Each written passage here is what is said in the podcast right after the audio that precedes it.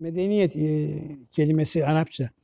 Buna baktığınız zaman medeniyet şehrin şehrin sonucudur. Medine'nin sonucu. Medine'den medeniyete gidilir. Fakat ötekisi yani kültür lokaldir, mevzidir bu manada. Fakat bunların eklemleşmesi, birleşmesi, ayrılması hala halledilmemiş düğümler olarak önümüzde durur. Farklı çeşitli şeyler vardır.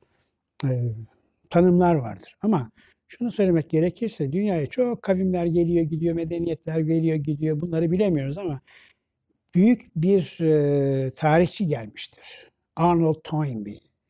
O bu hususlara çok meraklı. Diyor ki yani 20 küsür tane tarih şey yapıyor böyle büyük büyük tarihler şey yapıyor. Fakat bunları vuruyor, kırıyor, döküyor.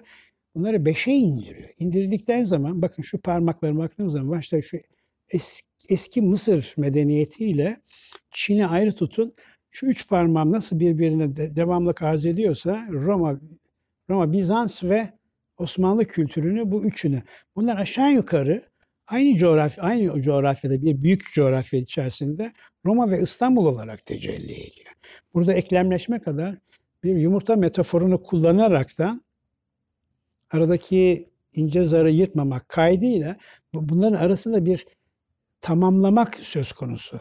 İstanbul'da çok şey var. Burada Bizans artı Osmanlı'yı kastediyorum. Yani ben kendi payıma söyleyeyim. Bir İstanbul çocuğuysam benim bu toprak İstanbul'daki tarihim tarihim 1500 senedir. Yani 395'ten itibaren taksimetreyi açıyorum. 1453 senesine kadar geliş var falan.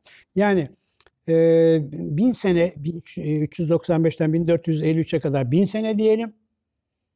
Ben 1000 senedir Hristiyan İstanbulluyum ama 1453'ten günümüze kadar da Müslüman İstanbulluyum. Dolayısıyla o sürekliliği anlatmak istiyorum. Bunun en güzel ifadesi de Ayasofya'dır. Ayasofya iyi bakmak lazım. Orada bir sürekliliği bize çok güzel anlatır.